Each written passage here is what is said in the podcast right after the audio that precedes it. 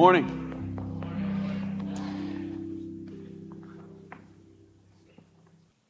We, uh, that's sweet. That's sweet. That's special. Uh, and if anybody was bothered by the fact that one of the baskets was dropped, get over it. Just get over it. You know, I'm, I'm not bothered by it, and God wasn't bothered by it either. So, yeah, loosen up. This is the, the, the sweet thing is that people got down on their knees and cleaned it up. And I didn't go, hey, hey, you, you, you, you come do this. You know? Oh, man. love these people. Uh, okay, and uh, you love me now, and hopefully by the end of this sermon, you still will. Uh, we're going to be talking, we, we, we entered into a transition series four weeks ago. First week, a foundation was laid, and we talked about transition in the church. Second week, Isaac came, shared his story of transition, what's going on in his life. A third week, Barbie uh, brought her wonderful teaching about being positioned for transition. Uh, last week, we talked about um, do not be conformed to this world, but be transformed, be transitioned by the renewing of your change my way of thinking. That's right. And so this week, aren't you glad you're here? Change my way of giving. Stand with me. And let's read from Luke chapter 16 together. No one can serve two masters. Either you will hate the one and love the other, or you will be devoted to the one and despise the other. You cannot serve both God and money.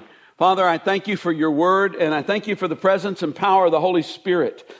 I pray, Father, that you would invade our space today and that you would change our way of thinking so that we could be, we could be transformed from glory to glory to glory through Jesus Christ. Amen. You may be seated. What would you do if you had a $100 million? You have my permission to go to your happy place now for 15 seconds. Figure that out. I suspect you would, uh, you know, pay off any debt that you have. If you don't have a house, you'd probably buy a house. If you do have one, you'd probably pay for it. You'd travel, um, maybe uh, buy a few toys. You know, you might even give something to the Lord. You know, 100 million. How many of you, if you had 100 million tomorrow, would come up to me and say, Pastor, here's my $10 million tithe check. Been just waiting to do this thing. Let me see how many 10 millions I get. Okay. Okay, not everybody. Okay, okay, I understand. I'm cool. Cool with that. This is enough. Uh, but just remember that. What would you do if you had $10 million? I mean, how, how, many, how many would I get the big seven figure from? Yeah, okay, we're, roll, we're rocking now. Okay. Uh, what would you do if you had $100. I'm not asking for a show of hands, but I. Here's the thing I propose that what you do with $100 is the same thing you would do with 100 million. And it's not just me saying that. I mean, Jesus, Jesus said, whoever can be trusted with very little can also be trusted with much. And whoever is dishonest with very little will also be dishonest with much. Don't you just love the words that Jesus chooses to put into his phrase, you know? Dishonest? Me? Why money? You know, sometimes people say, well, that church is just after, the church is just after your money. Uh, and Admittedly, the answer, the response to that, when you're talking about the church in general, is, is a fairly gray area. Because there are and always have been those who are in it for the money, which is so ironic. Because the ones who, uh, because uh, it's usually, it's usually either one end of the spectrum or the other. You know, it's usually, didn't we have some grape juice in this? You know, or you know, the Maseratis and stuff, I, I, I guess. I don't know. And I, hopefully, I think we're kind of in a sweet spot here. I hope so. But uh, you know, it's one of those areas that you don't go into, you, you don't go into for money or you, or you do go into for money. And, and even in Paul's day, people were going into it for money. In Second Corinthians, he wrote to them and said, unlike so many, unlike so many, we do not peddle the word of God for profit.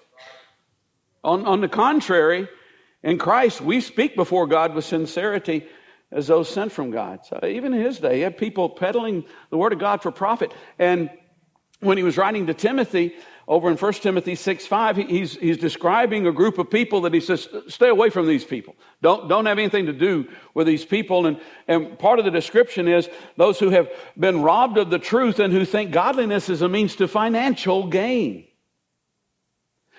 Now, and probably teach others that godliness is a means to financial gain. Now, I'm not saying that financial gain might not come, but godliness is a means to true gain which is not necessarily the same thing as financial gain. Fi- financial gain may not be a blessing at all in, in some people's lives. And so those, that, that kind of, that kind of uh, teaching and that kind of person has always been around and it, and it makes it difficult. I am, we all have our issues. I mean, there's no question about that. I have my issues, but I, I can tell you, I am not one of these people. I am not after your money. That's never been a motivating factor in my life. And I, and I can't really take credit for it because it's what I grew up with. It's what I saw. I mean, with, with my parents, my dad, my dad pastored for over 40 years, which used to sound like a long time. Uh, you know, I've been doing it 35 now, but my dad pastored for over 40 years, and he always had to work an outside job. It was never a matter of, you know, the church supporting him. But you know what? I never heard a word of complaint. I, it was never uh, any, any sour grapes or anything from him because that wasn't why he was doing it. You see. When he, when he first started pastoring in Millersville, it's 1954, I believe it was, they, they were paying him $35 a week and, uh, and they were paying his phone bill, which usually came to almost $5 a month. So they were paying him $35 a week. 12 years later, yeah, I think it was 12 years later, in 1966, they gave him a raise to $50 a week, whether he needed it or not. Yeah, so I mean, that's what I was brought up with. And so, and so it's never really been about money. And when Isaac uh, shared his testimony and, and it came out that money wasn't really a motivating factor in his life, it's because uh, it's, it's the heritage. It's the heritage that we got. Uh, so that's not why I'm here. I, I the reason why I, I, teach about money and teach about giving is really what, what Paul says over in 2 Corinthians 12, 14. It's not your possessions I want, it's you. It's you. I, I, I want you to be free and faithful followers, disciples of Jesus Christ. That's, that's what I want for every single one of you. And this is, a, this is an important component of it. So, since we're already having a lot of fun, let's start with tithing, shall we? Because that's really, that's really where it starts. And for those who don't know, tithing is 10% of increase. Yeah. Uh, so when Barbie said, you know, I, when I had a dollar, I realized that I had 90 cents. Uh, 10 cents of it belonged to the Lord. She misspoke herself because what she knew was it all belonged to the Lord, but he asked for 10%. Yeah. But that was what, that's what she was, that's what she was taught, and that's what tithing is. Um, very quickly, some people say net or gross. that's a gross question. Uh, you know, if you, if you, just for simplicity's sake, if you make uh, $10 an hour and you work 40 hours a week, that's $400, but your paycheck says 320. If somebody comes up and says, how much do you make? Are you going to go, I make eight bucks an hour? No, you make 10 bucks an hour. That's what you make. And besides that, the difference between a tithe on 320 and, and 40 and 400 is eight bucks. You're gonna, you're gonna, you're gonna get tight with the Lord over eight bucks. Okay. Um, this is Super Bowl Sunday. Somebody's told me that. And uh, Actually, when they told me that, they, they sent apparently uh, something about uh, I, it's a, it's an old joke, but you know it's Super Bowl Sunday. Uh, you know, go to church, cheer, and then pour Gatorade on your pastor. And and somebody was um, was con- contacting me about that and said, "Can we do that?" And I said, well, "You can do part of it." Actually, I said, actually, I said, if you will, if you will do the wave during, during the service, and if during the sermon I have to calm people down, call for quiet from the crowd noise, then yeah, you can pour Gatorade on me.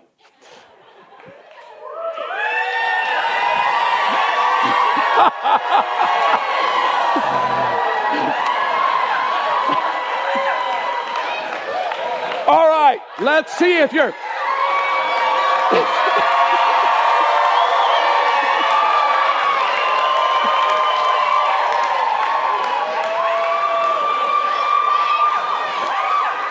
you know what? I love you guys, but you stink. and not only that, let's see if you're still doing that at the end of this sermon. Anybody can do it at the beginning. And I didn't say when they could pour Gatorade on me. Tithing. Some people contend that tithing's not called for under the new covenant. Pshaw. I, I, I, I, totally disagree. The, the first mention of tithing is over in Genesis 14. Very quickly, Abraham met Melchizedek when he came back from defeating the kings and he tithed to Melchizedek. Now, uh, almost all you know who Abraham is. He's a big, pretty big deal. He's father of the Jews, father of the Arabs, father of uh, the household of faith. So he's really the father of those who believe. It's what the New Testament says. Melchizedek, you probably don't know about. He's a really mysterious guy. He's only mentioned in, uh, in chapter 14 of Genesis, and then he's also mentioned in chapter, uh, chapter, in Psalm 110. In the first service, I said Psalm 110. And somebody went, There's not 10 verses in chapter 1. So it's chapter 110. It's only two places he's mentioned in the Old Covenant. And then coming in, into the New Testament, the writer of Hebrews from chapters 5 through 7 begins to talk about this guy a whole lot. And you're kind of going, Whoa, what, what's, what's up with that? He's a type of Christ. That's what he is. He's the King of peace. Uh, he was a, he, he's the only other person in Scripture identified as both a priest and a king.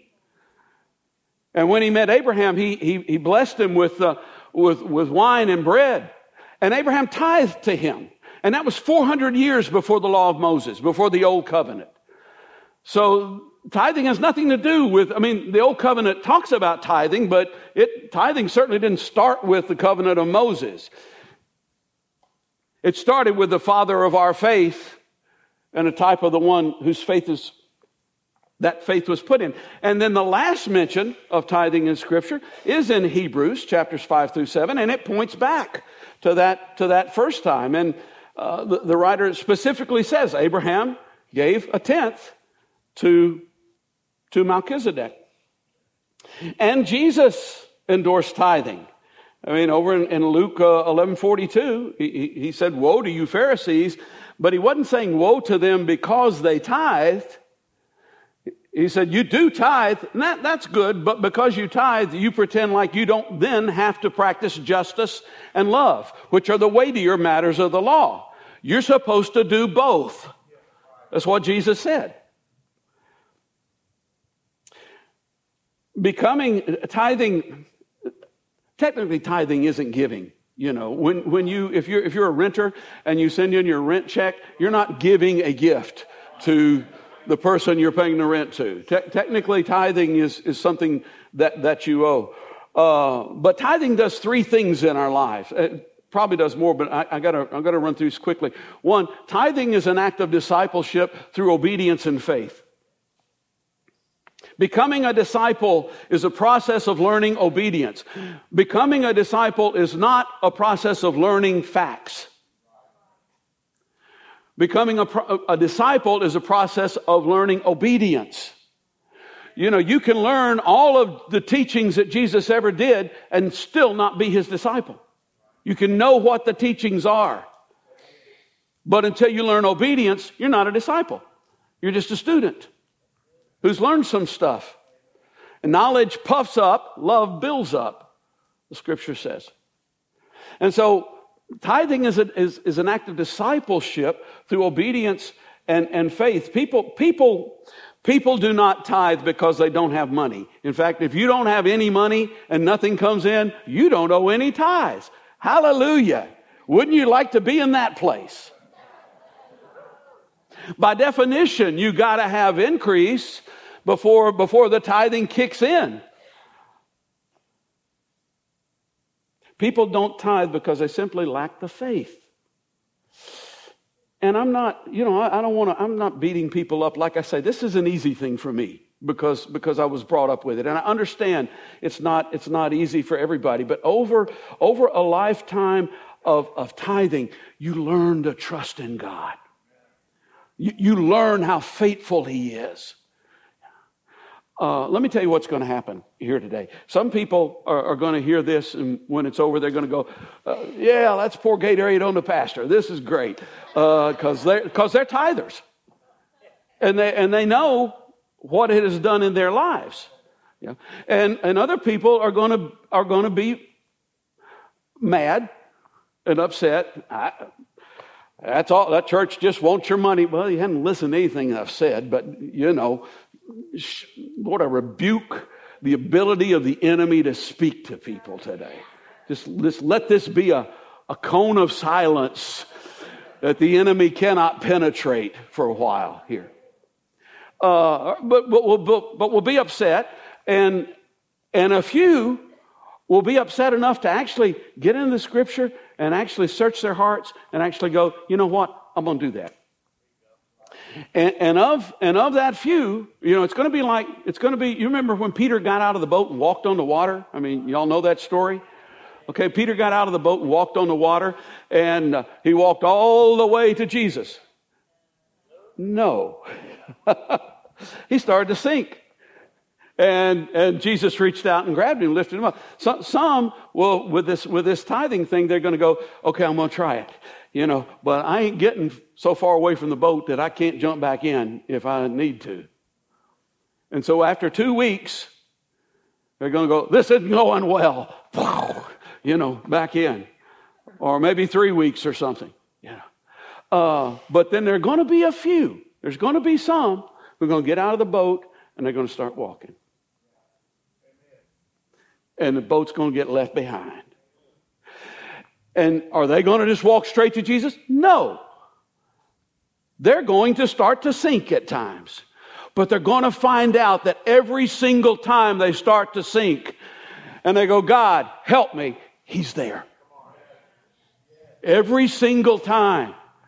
He listens, and you, and over, a, over a, a lifetime of this, over a few months of this even, you begin to, your faith begins to grow. You begin to go, wow, he, he really does take care of me. He, th- he really has got this. And it causes you to, to grow as a disciple. Uh, also, tithing establishes uh, renewed thinking about your position in the world. See, when you, when you tithe, what you're saying is, I'm just a manager. I'm just a manager, or actually a, a, better word, it's an older word, but it's more powerful. I'm just a steward. I'm not an owner. I'm not an owner. This, this doesn't belong to me. It, it, it establishes that. We, uh, we often, by our actions, add to Psalm 24 1. Psalm 24 1 says, The earth is the Lord's and everything in it. And by our actions, we often add to that, the earth is the Lord's and everything in it except for what belongs to me. Yeah, that was deserved a woo. This is a tithing is a constant reminder that nothing this world has to offer will remain. You, you cannot own what you cannot keep. And suddenly our spending. See, uh, tithers, one of the reasons why they actually tend to do better is suddenly our spending isn't just about me anymore. You know, if this is if it's my money, I can do whatever I want to with it. If I realize this is God's money, like I say, I mean, He only asked for a tithe, but it all belongs to Him. Then I need to go. God, is that something you want me to have? Is is that something that you would that you would put into my life? And this aligns our, our thinking in a, in a renewed fashion. You see, when you when you offer the tithe on the increase, it causes everything to be blessed. Paul says, here's the, here, here is the, the principle. If the, if the, the first fruits are blessed, if they're offered, then all of it, the whole crop's blessed. Yeah.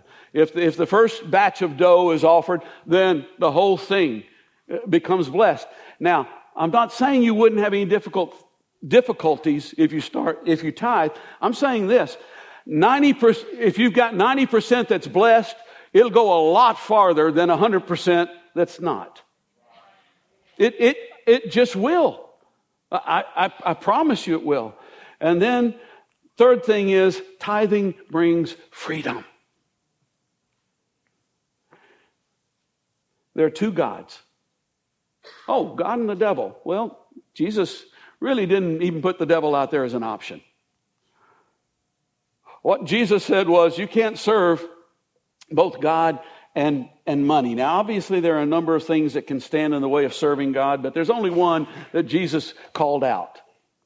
It's only one that he specifically put a name to and said, okay, this, this is, this is the enemy right here. And that, and that's money. And boy, but boy, does money get people's attention. I mean, quickly. If you, if you, if you say, uh, You know, if, if you, I mean, sex, sexuality will get people's attention too. If you go, we're going to talk about sex today. Well, you know, there's some people who go, yep, let's talk about it. You know, and there are others who go, really? But if you say, we're going to talk about money today and how you can get more and enjoy it more, then everybody's, I'm there. I'm on board for that. That's, that's more fun than pouring Gatorade on the pastor. Money is a powerful thing. And if you serve it, if you allow it, it will control you. It will determine where you live. It will determine what work you must do. It will cause you to do things that you, that you thought you would never ever do. It'll cause you to lose yourself. It'll cause you to lose your, your, your, your sense of wonder. It'll cause you to lose your ability to love and be loved. It will shrivel your heart, leave it dry, broken. 1 Timothy 6:10 we're all familiar with the first part of the verse for the love of money is a root of all kinds of evil but the second part of the verse some people eager for money have wandered from the faith pierced themselves with many thorny griefs money will pierce you with many thorny griefs. And, and you may think, well, I, I, I don't love money, but it's a treacherous lover.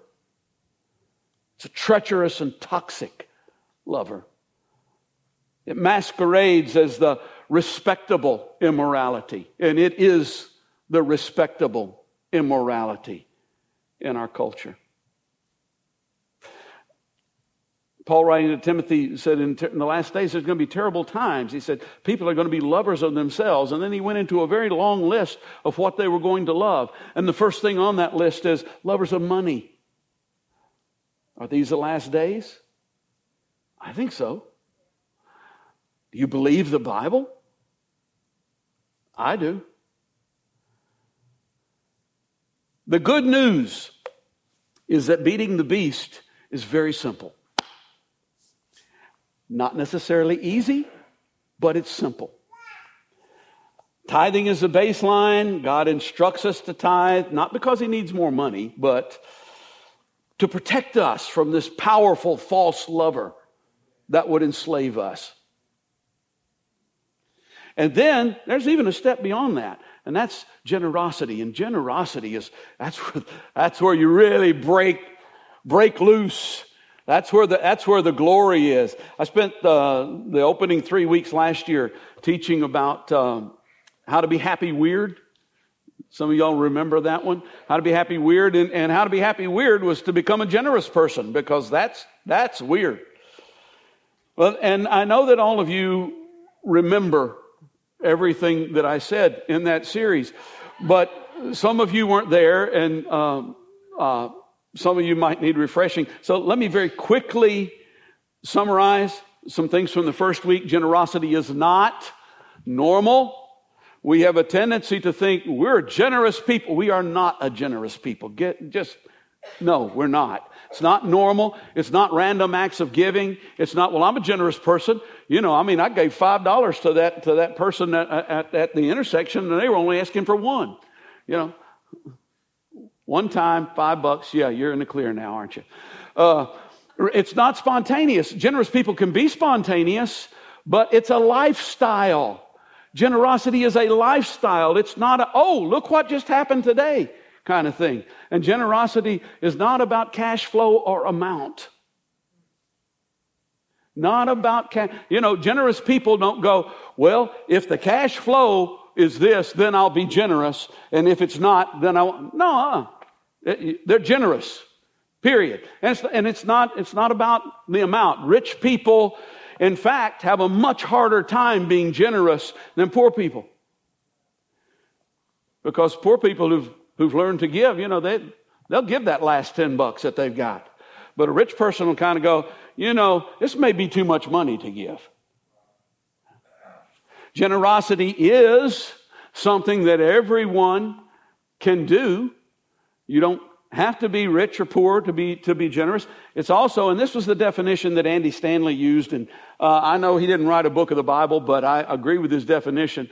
Uh, generosity is the premeditated, calculated, designated emancipation of personal financial assets. Woohoo! Now let's see the wave. No, that's okay. That's okay. No, uh uh-uh. uh No, no, don't do it. Yeah. Woo. People who are generous. People who are generous give more. Well, duh.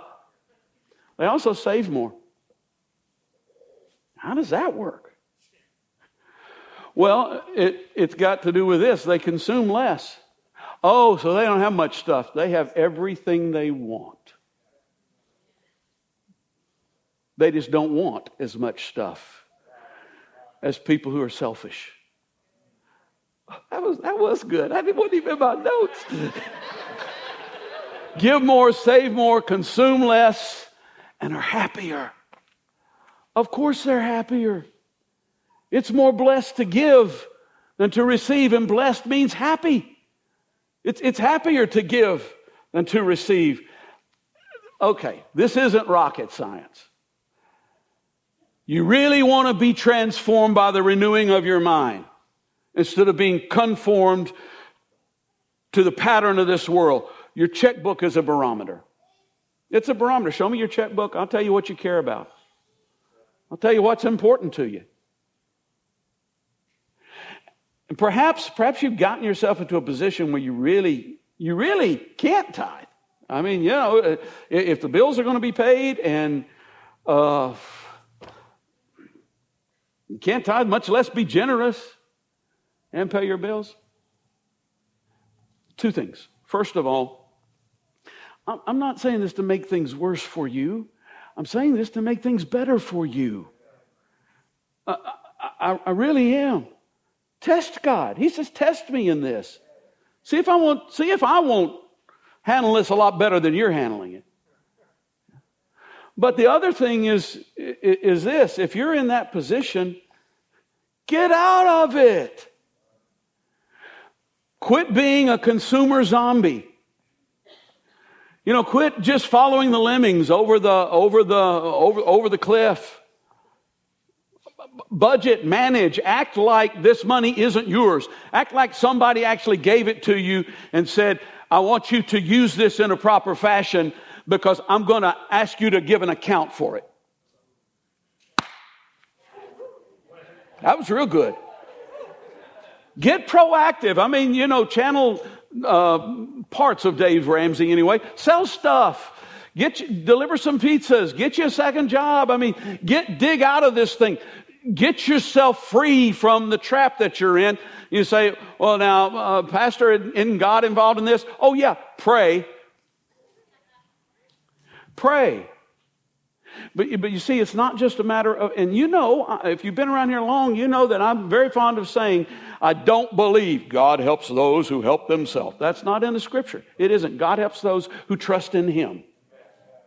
That, that's, that's what He does. But God, God's not foolish. And if you and if and if it was just a matter of going, God, get me out of this and I'll never do it again. Well, okay, I'll pay here, here, I'll pay your bills. Now you're up here. Six months later, you'll be in more debt than you were before you started. It's got to hurt some for you to not want to go back there. Oh, that was good too. It's got to hurt some for you to not want to go back there. But pray, ask Him, help me with this, God. You know, I'm, I'm going to do, I'm going to do whatever I can, but, but, but help me with this. And He will. And, and the day will come the day, the day will come when, when you'll be able to say, along with the psalmist over, over in Psalm 147, let us thank the Lord. He's not let our enemies destroy us. We've escaped. We, we've escaped like a bird from the hunter's trap. The trap is broken. We are free. Change my way of thinking, change my way of giving. Don't give out of, out of, out of f- fear that God's going to strike you down if you don't give, but also don't not give out of fear out of, out of uh, lack of faith or out of want. Uh, and don't give money to soothe a guilty conscience. Give out of obedience and out of love because I'm free. I am surrounded with songs of deliverance. I'm no longer a slave of fear. I'm a child of God. I told you you wouldn't be doing the wave at the end. Would you stand with me? Uh,